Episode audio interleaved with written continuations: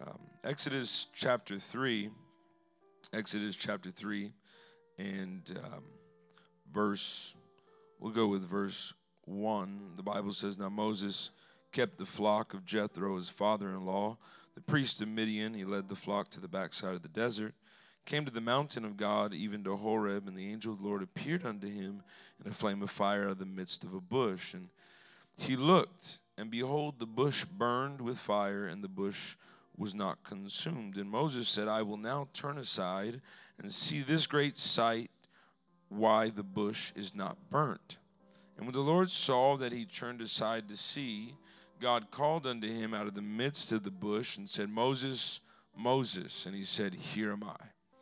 Let's go ahead and uh, let's bow our head, let's close our eyes, and let's ask God to just align our heart with what He's going to do here tonight. Jesus, we thank you for the privilege to be in this place. I pray that you would anoint my mind and loose my tongue to speak your word, and that you would touch every heart in this room, every mind in this room, every spirit here today. God, I pray, Lord, that you would give us a hunger, a zeal, a passion for more of you here in this place. In the name of Jesus, we love you and we magnify you in Jesus' name. Why don't we clap our hands and why don't we thank God that He's put breath in our lungs and given us another, given us a, another day to live. Hallelujah.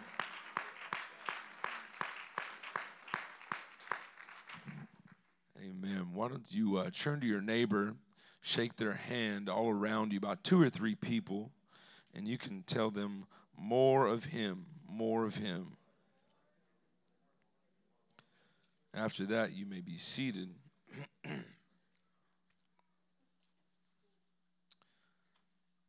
Before I get into the message, um, I want to just, as your pastor mentioned, we are going uh, overseas. And so uh, we have a desire, a strong desire we've had, my wife and I, for a while. My wife, since she was a little girl, has desired to go overseas and do work for the Lord. And um, the Lord kind of put a, a, halt on that for a moment. And so we were told, I, we actually applied even to go to uh, Malaysia at one point years ago. And, and I, we just got married. And I remember getting the application and, and getting the approval and opening up the letter. And then God said no. So I was like, wow, okay. And so I closed it back up and put it away, and that was it. We received confirmation after confirmation that we were supposed to be here. And uh, after seeing the results and, and, the places that God has taken us, I know that we were supposed to be here uh, for these past seven years. And I'm so grateful for every moment we've had, every opportunity to just be in the will of God and be a part of what God's doing. And uh, one of the things that I have talked about, preached about, done my best to live is to take the gospel outside of these walls. And I've even preached uh, about it here at this church. I have some of the notes of what I preach sometimes at different churches. And I recognize that I've even talked about it here, you know, getting out of these uh, walls, out of this building, and taking the gospel to the world and, and seeing miracles, signs, and wonders as a result of preaching the gospel. Jesus said, These signs shall follow them that believe. And when the disciples preached, they preached with signs following. And so we've seen that. Uh, we have been so grateful for that. And uh, we have, I have been overseas a couple different times throughout the past uh, two years, several different times, and have seen the miracles of God. And then last year, the Lord just said, All right, now go. And so I had kind of just put it all away for a moment. And God said, All right, here you go. I'm opening the door. And I didn't even know where to go, to be honest. I'm giving everybody the long story. I didn't know where to go, to be honest. Uh, and I talked to my pastor, and, and he said, Well, do you know any missionaries? Or, you know, what, what do you feel to do? And I said, Well, I know for sure God's put a desire in my heart to go to a country where there are no missionaries, where there is no apostolic representation, and I want to go preach the gospel there. I want to see miracles, signs, and wonders. I feel the Holy Ghost happen in a country where there is no there is no apostolic witness today. And so I know God's going to do the work. I'm not even I don't doubt that for one minute. I know God is sending us and um, and so we will start out. We're going to Greece. There are churches there, but there are a few surrounding countries where there is no apostolic representation. So we're going to go to Greece, be under the missionaries there, and in our time for this coming year, we will um, also go to a few other countries and uh, just see the connections that God gives us and the things that He does in these places. And with the help of the Lord, our desire is to stay long term uh, in one of these countries and just preach the gospel and gather the people, obviously organize it, and let God do what He wants to do.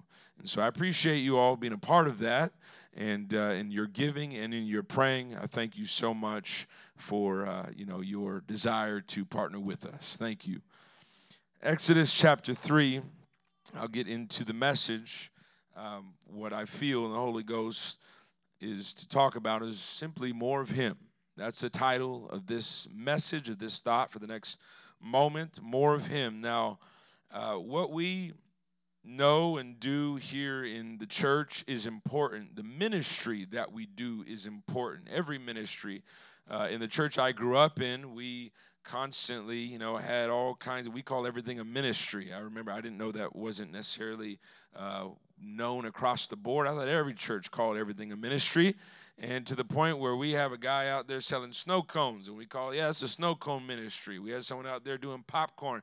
That's the popcorn ministry. One of the sisters out there selling candy. That was the candy ministry. I thought that was normal you know, and come to find out, you know, you don't call everything a ministry, but in reality it is. You know, you're serving in the kingdom of God, and that's a good thing. That's a great thing. We are here to serve for the kingdom of God, no doubt about that. But I want to take it just kind of one step more foundational that I feel like we should never leave, we should never get away from, we should never depart from, and that is relationship with God. Going after God is the greatest desire you can have, the greatest endeavor you can ever make in your life, you can ever go after, is to know Jesus, to know Him in a greater way, to love Him in a way you've never loved Him or a way you've never known Him before. And there are many facets of Jesus that really we, we won't know them all before we leave this earth. And I would even endeavor to say that we won't know them all even in eternity because God is so big, He's so almighty. Those words can't even begin to describe how big He is. There are places uh, that there's no doubt we won't even be able to fathom, and He's there. He's been there. He is there, and He'll always be there. That's how big God is. That's a great thing. One pastor, he said, you know, you can go to Vegas, he said, and you can do all that the world has to offer in about a day's time, you know, and I believe that. I'm, I'm, sure you can. You know, we are good sinners. We are sinners. It's in our nature, it's what we do, it's what we think about, it's what we fight against now as believers that have been saved, that have been changed, and so on. And he said, You can go to Vegas and you can go do all the world has to offer in about a day's time. He said, But but with God, it's, it's different. He said, with God, it will take a lifetime to know God. And I believe, and I've added, I believe it'll even take an eternity to know God and to understand God. There are many different things about God, many different things to know. I mean, he's obviously he's the Almighty. He's omniscient. He's uh, he's everything you'll ever need him to be. He's the beginning. He's the ending. There's so many. He's our provider, you know, and there's so many different facets of God. But you know, I, I want to kind of explain to somebody today. Maybe you are going through a situation. Maybe there's something that you are battling, something that you are facing. Some people they lose their job and say, "Where's God?" All of a sudden, He's gone. No, no, no. It's that God is trying now to show you that He's a provider. Maybe you don't know him as a provider. And then he says, All right, now I'm going to go ahead and you're going you might lose. God doesn't make you lose your job or he doesn't lose the job for you. You know, life happens and so on. And he'll use the opportunity to show you that he is the provider, that he is the source, and your job was just a resource, that he is the one who literally owns the cattle on a thousand hills, and he's the one that called light out of darkness in the beginning. I mean, my wife and I lived out of our car for an entire year. Our first year evangelizing. And I remember being in certain places, certain cities. I had no idea that we would be there. Being in Chicago one time, it was midnight. I had no idea where we were going to stay. I had no money whatsoever, really not enough to get a hotel. And someone randomly called and said, You know, we're going to bless you with a hotel tonight. Where are you staying? And I said, It's exactly what we needed. I remember touching the headboard of that bed and thanking God. God, thank you for the roof over my head. I never lived that way. I wasn't poor or broke as a kid, or I wasn't in a place where I come from that life, but there was a moment where I said, God, I'm willing to do whatever, wherever, whenever you want me to go. I'm willing to do that. And God said, Well, you're going to have to trust me even with your finances. Trust me with what you're going to eat every day. Trust me with where you're going to stay and the roof over your head. There are certain situations in life that you will face uh, that will not be there to destroy you. They're not, they can destroy you, but they're not there to destroy you. Rather, they're there so you can understand God in a way you have never understood Understood him before.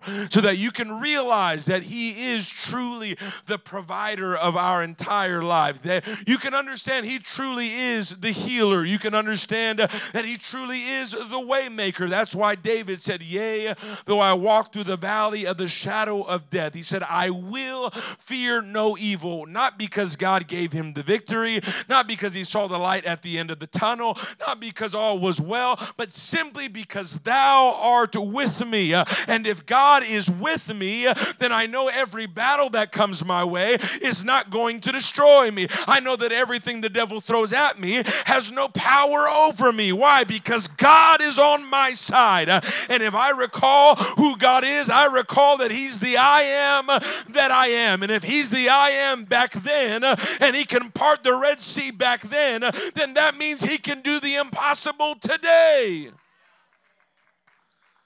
When I begin to connect the dots through my struggles in life, I recognize wait, hold on. He has shown me himself. He has uh, shown me that he is strong. I didn't know him as a kid to be a provider. Why? Because my parents took, took care of everything. And when it came to a place where I really, I'm not talking about just, you know, you you just pull out a credit card and just start spending more. No, no, no. Come to a place where we're living out of our car and have absolutely nothing, nowhere to go, have no home, have no job whatsoever, preaching the word of God, just believing He's going to take us from one place to the next. You know what happens? You begin to pray a little bit more you begin to believe a little bit more. And on one occasion, we're at my parents' house just a little bit too long. Anybody ever been married for any time at all, and you go to your parents' house and you're like, all right, it's time to go. Don't say amen. Don't look at them if they're in the church. And that was us.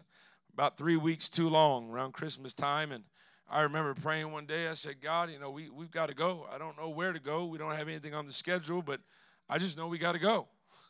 And God said, Well, I want you to drive north. Nobody called. Nobody said, hey, would you come preach here? Would you come do this? You can stay over here. God said on a Thursday night, drive north. That was all I got. I'm in Los Angeles. So I went to my wife and I said, hey, uh, we're going to go ahead and we're going to we're going to drive north tomorrow. You know, I try, to try to say with enough faith, you know, muster up all the courage like, yeah, I'm the man. I got this.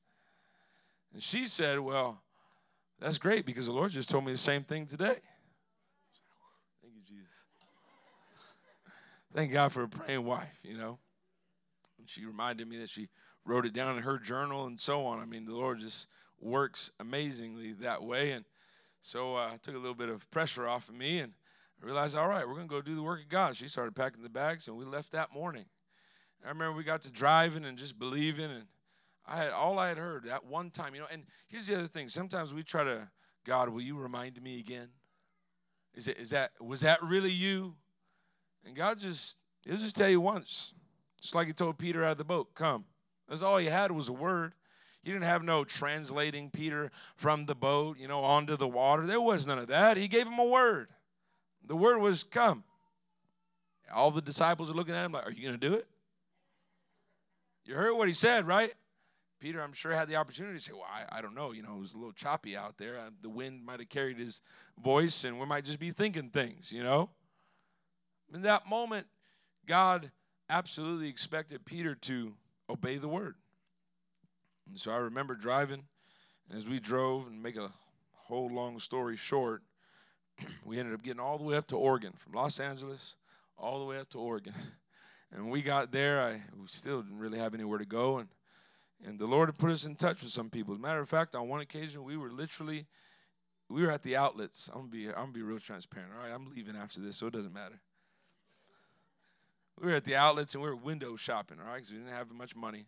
And I remember we're just kind of walking around. We're at the fossil store, and uh, definitely not going to buy anything. and I remember this girl come up to my wife, and she's like, "Hey, uh, hey, I, I remember you. I remember you." And she said, "Oh, you know, my wife's trying to rec- recollect who she is." And She said, Yeah, you came to our church a few years ago through, through your Bible college, and I remember you coming out and, and being there during the service. And, and she said, Oh, yeah, okay, okay. You know, my wife remembered the service, didn't necessarily remember the girl. She said, Give me one second. Let me go get my dad. And so, you know, I thought nothing of it. And she grabbed her dad and brought him over. And she said, My dad's a presbyter here in the district. His name is so and so. And hey, this is Jesse Cornejo, and he's preaching a revival, or he just preached a revival not too long ago, such and such place. And, and her dad shook my hand and said, hey, man, well, what are you guys up to this coming Sunday? And where are you guys going and what's all going on? I was honest. I didn't try to make no, you know, you know, uh, big preacher, you know, talk or nothing like that. I try to keep it as real as I possibly can. And I said, I got nowhere to go, man. You know, I'm up here just based on the voice of God. And he said, well, Why don't you come to my church? And I'll call a few others. I believe God will just open up a door. And sure enough, we stayed there for an entire month there in Oregon based on what happened in a store. And we happened to be at the same place at the same time. They were three hours away from where they live. Took us out to eat that night, blessed us there. Red Robin, love some good burgers. Everybody's hungry now, huh? And I remember after that thinking, man, this is amazing. God's moving in a mysterious way. We are there for an entire month. And throughout that month, we've seen over 50 people receive the gift of the Holy Ghost. And watched one lame man get up and start walking and then start running down the center aisle. Guy never walked a day in his life, but because somebody obeyed the voice of God. See, God wants to take you places you've never been, show you things you've never known, but you have to be willing to walk through the valley of the shadow of death. Uh, you have to be willing to go where you might not desire to go. And God says, It's in that place uh, where the storm is waving, uh, where the storm is going, rocking the boat back and forth, uh, that I am going to show you that I can make this storm uh, be still, that I'm going to show you that I am the peace that you need, the joy that you need. You see, I'm not looking for joy in this life, uh, I'm looking for Jesus. Uh, I'm not looking for peace, I'm looking for Jesus. I'm not looking for a way out, I'm looking for Jesus. And if I I get Jesus, uh,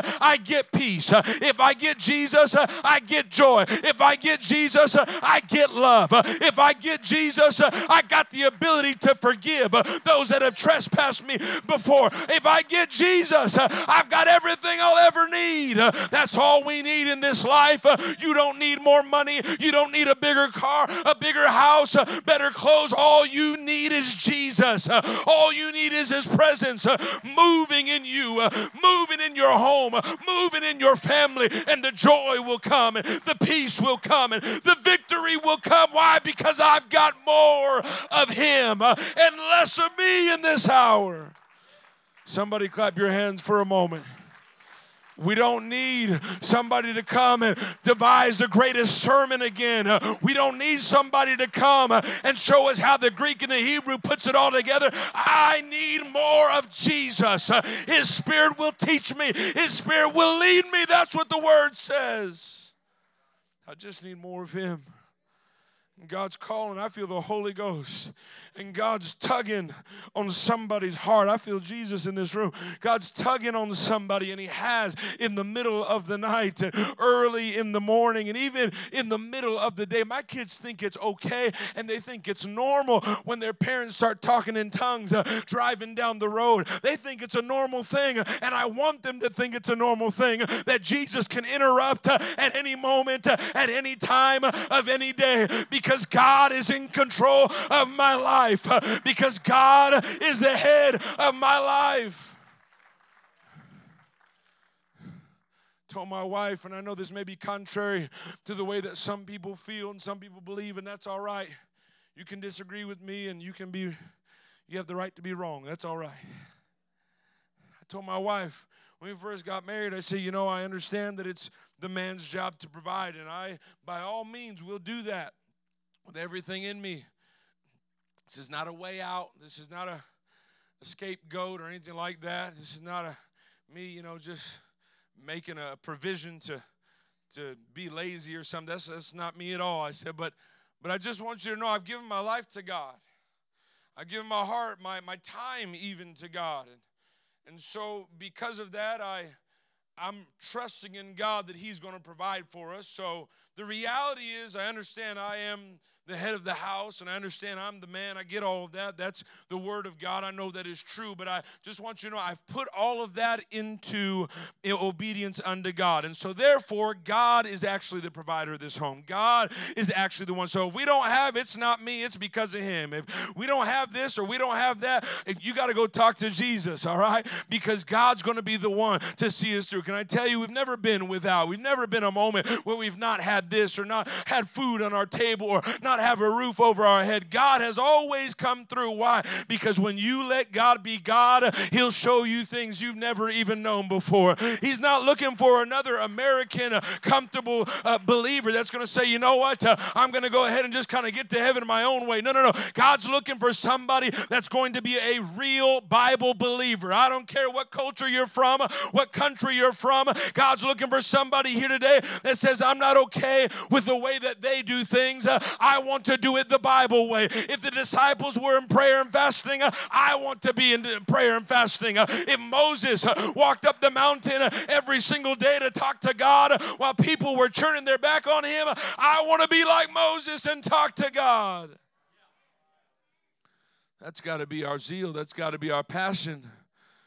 We compare ourselves among ourselves and well, they're doing this and they're doing that, and they're believers just like me, but how come they're not called to this particular thing? God, you don't need to worry about that. This is a relationship between you and God. He may ask things of you that He's not going to ask of them, but you don't know what He's asked of them. We can't compare ourselves. And Moses, on one day, this occasion, as I read in Exodus chapter 3, the Bible says that he is on the backside of the desert, the Mount Horeb, and Horeb means desolate. There's nothing. Everyone say nothing. Nothing around, nothing there on this Mount of God, the Mount Horeb. And as he is obviously tending to the flock, the Bible says all of a sudden there's a burning bush. And this bush, the significance is that it was not being consumed by the fire. The fire would not consume it and then carry on or die out, uh, you know, due to a lack of of fuel or anything to continue to help it burn. And this occasion, this fire continued. It was a supernatural occurrence, a supernatural situation. And, and Moses, obviously knowing this desert, having been there about 40 years now, on this occasion, he looks over at the burning bush and he has a decision to make. And the decision is he could either say, Well, that's pretty odd, and carry on with his life, or he can say, you know what, let me go check this out. There's something peculiar about this. There's something different about this. There's something deeper about this. And in that moment, the Bible says that Moses turned aside. It's an old English term for basically went to go check it out. He went over there to go check out what was going on, and he walked toward that burning bush. And once he walked toward the burning bush. You notice up to this point, the voice of God is not in the picture. God has not spoken yet. Just a burning bush, supernatural occurrence. God gives him a kind of little little taste, gives him just a little, if you will, some bait maybe, and he kind of puts it there. And, and Moses in that moment has the decision to make. I'm going to go check it out, or I'm going to continue on with my life as it is. The Bible says he turns aside, and then all of a sudden, when the Lord saw that he turned aside to see, then God called unto him out of the midst of the burning bush. And that's when God spoke to Moses and said, Now, this is what I've called you to do, and I'm going to send you here, and I'm going to do this in your life and do that in your life. But it wasn't until Moses uh, decided, you know what? I just, I want to go check this out. I think I want a little bit more of whatever that is. And once he got there, Moses didn't run away. No, no, no. He stayed in the presence of God. On another occasion in Exodus, the Bible says that Joshua, a young man, was there with Moses in the tabernacle, and the presence of God literally came down down into the tabernacle. And God was talking to Moses uh, as a friend would sit down and talk with a friend. If your pastor and I sat down here and we begin to talk, it was just like that. Moses uh, and God are talking, and Joshua is somewhere there in that tabernacle noticing what God is doing. The Lord even put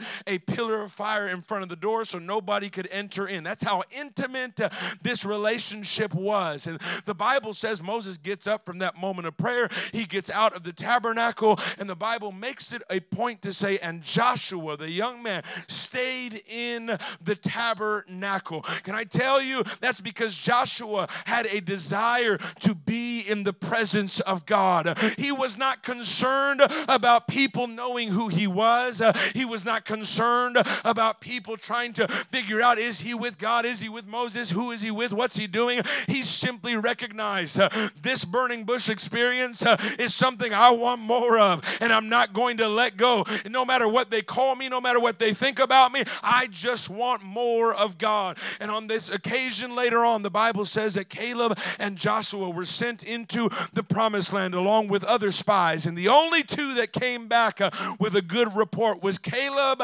and Joshua. Joshua being the young man that stayed in the presence of God. Can I tell you here today that if you are going to muster up the courage uh, and the faith uh, to go through this life uh, and see the great works of God happen, uh, even in the midst of adversity, uh, you have to spend time with the Almighty God. Uh, it's not going to happen on your own will, it's not going to happen on your own accord, it's not going to happen because you have it all figured out or even because you have the right IQ. It's going to happen here today because you've decided I need more of Jesus and there needs to be less of me. I want to know him. I want to see him. I want to feel his presence. I want to be able to see him and know that he is near. That's got to be our desire. I understand this is not a running and shouting type of message, as they say, but I believe with all my heart that this is what we need to get to.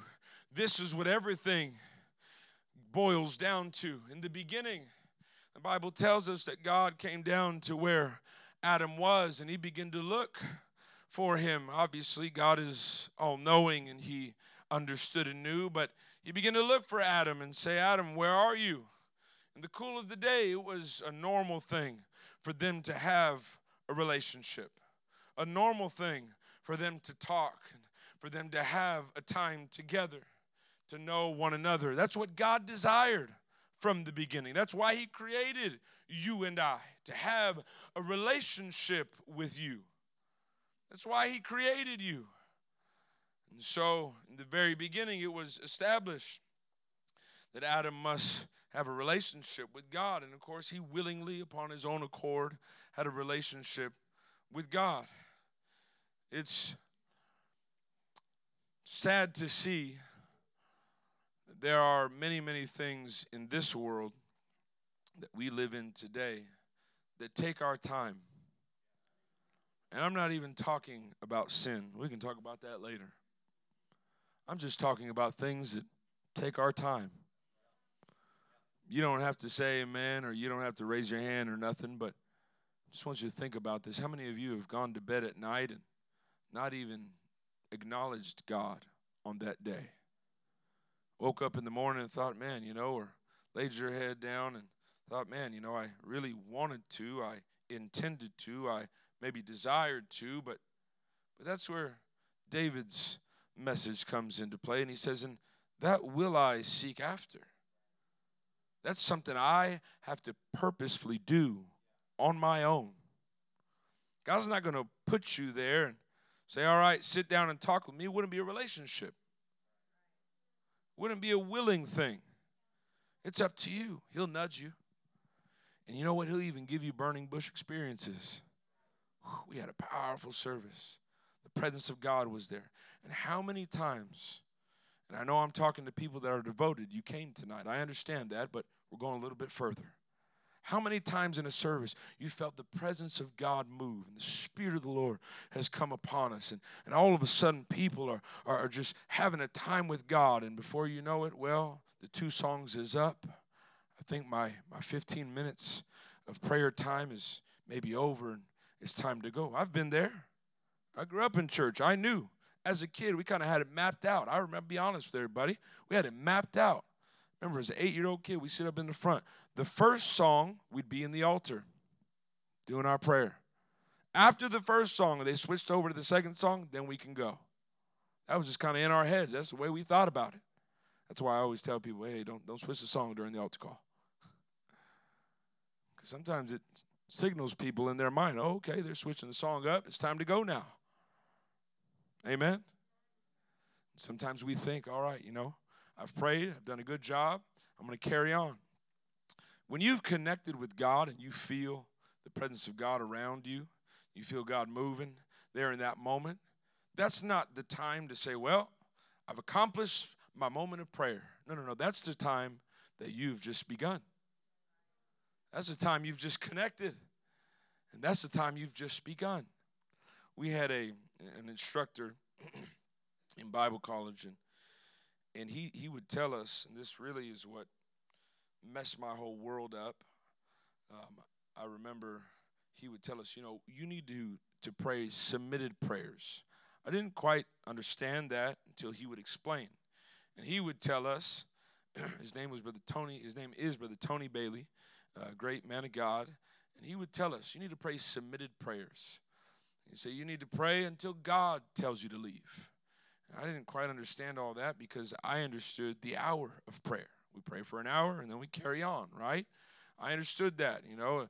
As a kid, we would go to the, sanctuary early in the morning. As a middle school aged and even high school aged kid, we would go. My parents would wake us up 5 a.m. and we would go to the sanctuary. We'd be there from about 6 to 7. We would pray and uh, then we would leave and go to school. So prayer was a normal thing in life, but I didn't understand submitted prayer. He began to explain when you pray submitted prayer, you pray until God tells you to leave. There's no time limit on it. But when you feel that nudge, you feel that that gentle impression, and God says, All right, we're done here today or in this season or in this moment of prayer. And you just feel the peace of god move over you and you you recognize between you and god it's time to go. Then then it's time to go. So i said all right i'm going to try it. See that was a burning bush experience for me. Why? Because the instructor began to tell me hey you can get here. You can walk with God like this. And God will tell you, turn right, turn left, do this, do that. He'll tell you. He would even tell us, He'll tell me what shirt to wear in the morning. I haven't got there yet, but I desire it. He said, because the Lord, He, he would literally tell us, Brother Tony Bailey, He would tell us, you know, if God says wear a red shirt in the morning, I want to wear a red shirt because He may have told that lady across the street, hey, the man with a red shirt, he's got the answer for you today. And if you give that to God, He'll operate in that realm. But if you don't give it, then He won't. He's a gentleman. And I remember one day I said, All right, you know what? I'm just, I'm going to try it.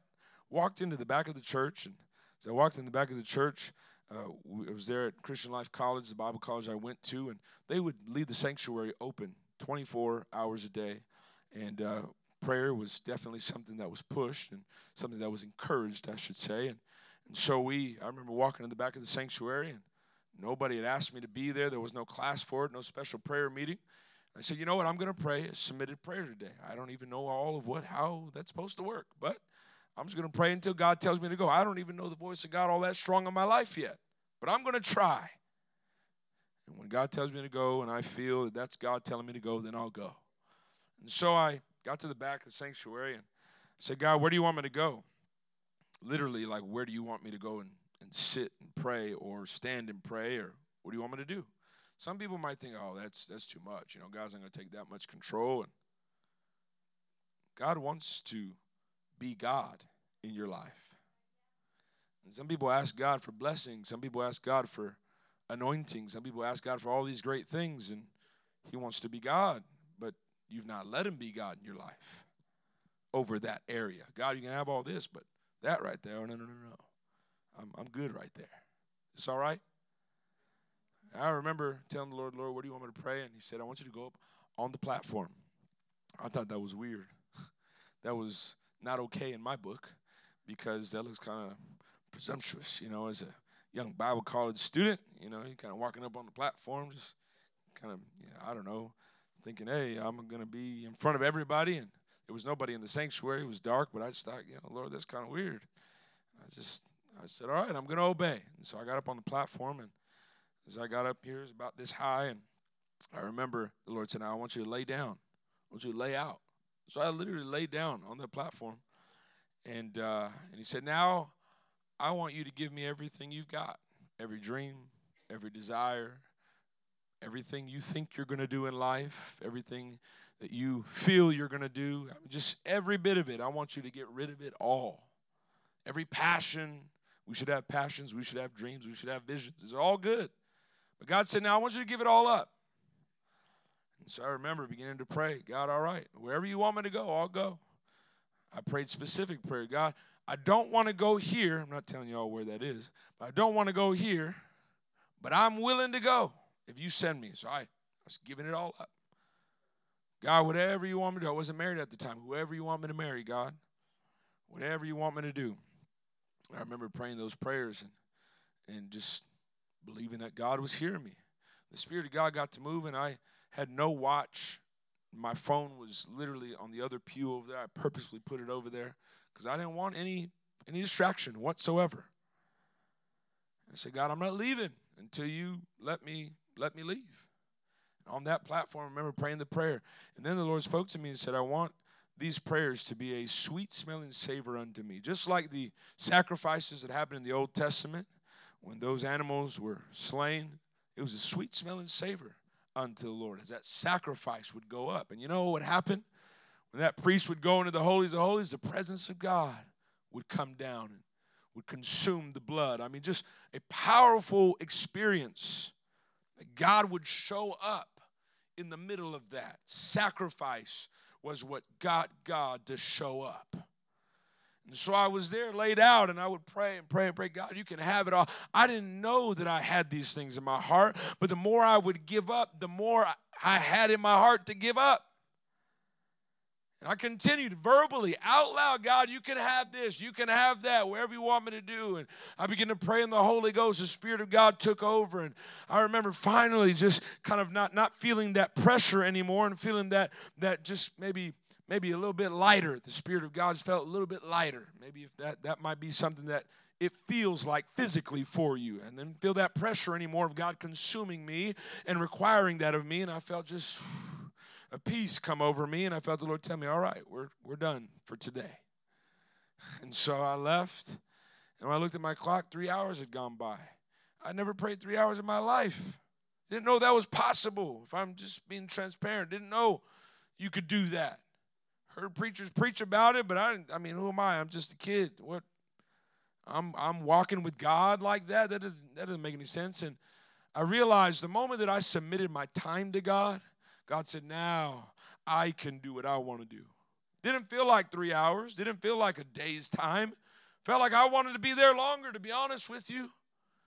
Because I gave that time to God and God began to reveal things to me. I remember the next day came by and for lack of a, you know, for time and so on and, and just Make a long story short, remember coming back next day and next day and next day, God said, Go, do it again.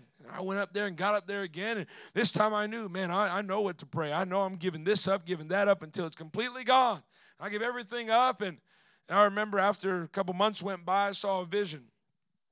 I hadn't seen a vision before, and I saw a vision, and the Lord showed me this vision. It was Him and it was me. And, and while we were there, I remember God would cast judgment and when he would cast judgment in the vision, I'd jump up and down. Yes, God, that's exactly what I wanted. That's exactly what I desired. And then when he would grant mercy and grace upon those others, I would jump up and down. God, that's exactly what I wanted. And I recognized in that moment that now my will was no more. My desires didn't exist anymore. I put them eh, on an altar of sacrifice and said, God, you can have it. And in that moment, the will of the Lord and my will begin to align mine. My desires now were after the desires of God and they were after the will of God. And I begin to see the things the way that God would see them. And I'd see people the way that God would see them. And on one occasion, one man on a train, I remember I was reading just right here on my own, and all of a sudden the man was looking at me and he kind of signaled for me. And I walked over to where he was and he said, Are you a preacher? Had no indication of, I didn't have a Bible out or any of that, no indication that I was a preacher. I said, Yeah, man, I'm a believer. He said, I knew there was something different about you. He said, I recognize it. And I was in Bible college at the time praying these prayers, just believing God would lead me and send me and take me there and take me here. And he said, Man, I need Jesus. I really need what you have a hold of. I can feel him on you from over there. And he said, in that moment, I said, You know what? Lift up your hands, man. And on the train, laid hands on the guy. He started speaking with other tongues. Can I tell you, God wants to take you places uh, you have never been to before, but it will only start uh, when you find a place in prayer and say, God, less of me and more of you, less of my desire. This is a burning bush experience. You today have the opportunity. You're responsible for this knowledge right now. God is tugging on somebody's heart here today that is willing to stay longer than you've ever stayed, that is willing to pray a prayer harder than you've ever prayed. Believe that God will show up and God will indeed do the impossible. Well, maybe you need a vision tonight. Uh, maybe you need God to show up. Uh, maybe you need God to be the, the everything you've needed Him to be in your life. Uh, can I tell you, it's not all in trying to figure it out, but it's in getting into the presence of Almighty God. And don't leave when you think you've been connected. No, no, no. Go when God tells you to go because then that's when you get up and you've got the victory. That's when you get up and you've got peace. That's when you get up and the enemy doesn't see you anymore, but they see Jesus living on the inside. Why? Because you've got all the filth and the trash and the dirt out of the way, and now you've got Jesus uh, as your Lord and King.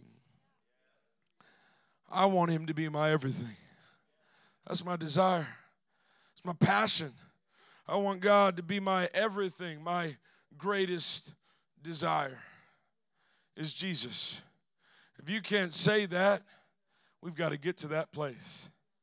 My greatest, truly, desire, you've got to be willing, able to speak that. My greatest desire is Jesus. Jesus. Jesus. If you think that you have come to a place that you've accomplished all there is to know about Him, then you've quit exploring God. You've quit exploring God. If you think you've accomplished it all, if you think this is it, then you've quit exploring God. And He's trying to call somebody deeper. You might not even know what you're looking for. Just get to a place of prayer and say, God, I just want more of you. I don't know what that looks like. I don't know what that feels like. But you lead me. And I guarantee you, He'll tell you what to give up. He'll tell you what to do. He'll show you where to go. You'll take one step here, another step there, and eventually you get to a place and he'll say, Abraham, go ahead, lift up your eyes. Remember that place I promised you? Check it out north, south, east, west. That's what it looks like. He'll give you glimpse by glimpse, moment by moment, from glory to glory, and take you into deeper realms of the Spirit. It is not meant for believers to stay at a surface level with Jesus. But it's meant for us to go a step deeper in this walk with God. You believe what I'm talking about here today?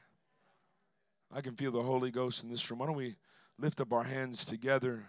Why don't you pray in the Holy Ghost? Would you do that? I want you to pray in the Holy Ghost for a moment. We're going to pray sacrificial prayer here in a moment. And we are going to start simply by telling Lord, less of me and more of you. Less of my desires and more of your desires. I don't even know all of what that may be, God. But God, whatever it is, even the things that you have promised me, Abraham, and he walked Isaac up the mountain, was ready to sacrifice him based on obedience to your word. God, I want that kind of relationship. I want that level of relationship. I just want to know you. And you know what? Why not? While we're in this vein of prayer, God, if you will reveal yourself to me, I want to see you. I want to see what you look like. Why not? Why? If Moses can talk to you there face to face, and God, I want to get to that place where I'm so hungry for you that there's nothing else that I desire. That when I get home from work, I want to be with Jesus. that when I wake up in the morning, I just want to be with Jesus. that when it's the middle of the day on my lunch hour, I just want to be with Jesus. What would happen if we were radical enough uh, to put aside everything else uh, this world has, if we were radical enough uh, to put aside our time and our comfortability and say, God, less of me and more of you.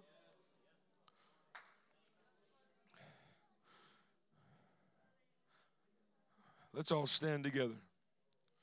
I feel the Holy Ghost here in this room. I believe God is calling us to desire more of Him. And with that desire comes us emptying ourselves of our wants. Now, this part's up to you.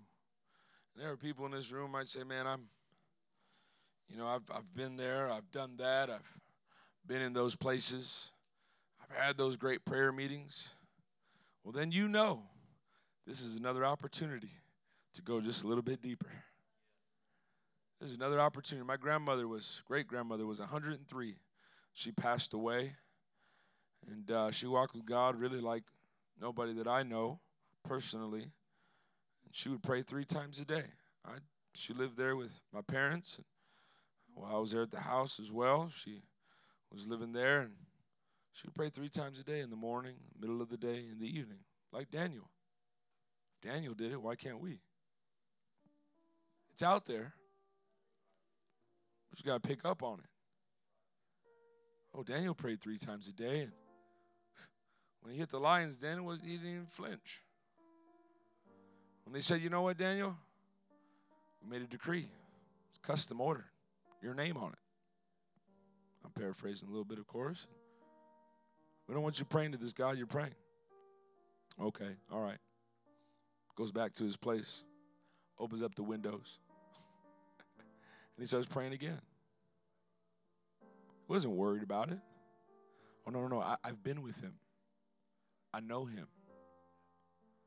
And I know two things, or I know there's two things about him that if he wants me to go into the lion's den, I know he'll protect me. But I also know about so much about him that if he doesn't protect me, then that's what he wants for me. And if that's what he wants for me, then that's what I want for me. That's a different place. That's what the four Hebrew boys said. The three Hebrew boys, excuse me. Before they got thrown into the fire, they told the king, said, We're not going to bow. And they specifically said, Our God is able. That's faith. Right? We got faith. That's faith. I believe. I believe He can. I believe He will. We need that. Without faith, it's impossible to please God. And the Bible goes one step further, and three Hebrew boys look at the king and said, And even if He doesn't deliver us, we still won't bow.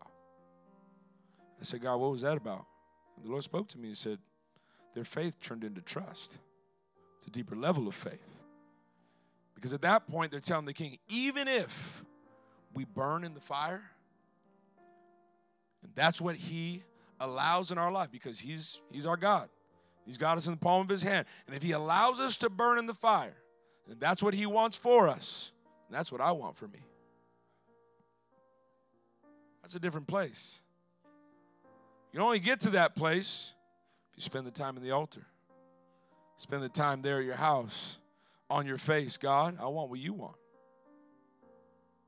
I want what you desire in my life. But if you find yourself kind of tugging that way and you feel God tugging that way, and what's going on, God? Somebody's got to decrease, right? In order for this thing to pan out the right way, it's got to be us right here. I want to know Him. I want to know Him. Why don't you lift up your hands? Why don't we close our eyes? All over the sanctuary. And as you as you do that, why don't we why don't we pray? Pray in the Holy Ghost. Would you do that just like Jacob prayed all night long? God, I just need you to show up. I just need more of you in this moment. You know, I'm not even praying because I need something, God. No, I want to pray like Moses. Show me your glory, he asked God in one prayer meeting. Just show me you. A man that had already spoken to God face to face in a theophany and a different understanding. He hadn't seen the divine glory of God He said, God, I want to see your glory. I want to see you without whatever it is that you're showing me when we're in the tabernacle. I want to see you limitless. God said, There nobody can see me like that. You'll die. His hunger was, I want more of you. I want more of you. His desire was, God, I don't care what's going on. I don't care what's happening in my life. I just want more of you. I'm willing to set my face just like Daniel did and say, God, I need you to show up right now in this moment, not because I'm asking for this or because I'm asking for that, not even because I'm asking for joy, but God, I'll decrease uh, that you would increase, uh, that you can be God, uh, that you would be the answer for everything that I need. We're not asking God for a miracle today. We're not asking God for this and for that and the other. No, because if you go for Jesus, uh, He'll take care of all those things. Uh, if you go after Jesus, uh, He will be the way, He will be everything you need Him to be. If that's your desire today, that you want to know more of Him, uh, why don't you go ahead and come on down to this altar? Make find a place here in this altar, bury your face in it. That's all right, and just say, God, less of me, more of you. Less of me, God, more of you, until there's no more me left, until my desires, God, aren't my desires anymore, until my will to go that way and do this thing uh, is no longer until when you speak, God, I obey your voice. God, let there be no more me left. Go ahead, lift up your voice uh, all over this sanctuary and allow that sacrifice today to be a sweet smelling savor unto the Lord. Would you do that right now? That's all right all over this place. Uh, it doesn't matter what it looks like, uh, it doesn't matter what it sounds like here today. Just go ahead and lift up your voice unto God. Let Him know, God, more of you, more of you, more of you. Uh, because when I get to heaven, that's all I'm going to desire. That's all I want, God, is just to see you, is just to know you, is to feel your presence. Uh, never leave me uh, in the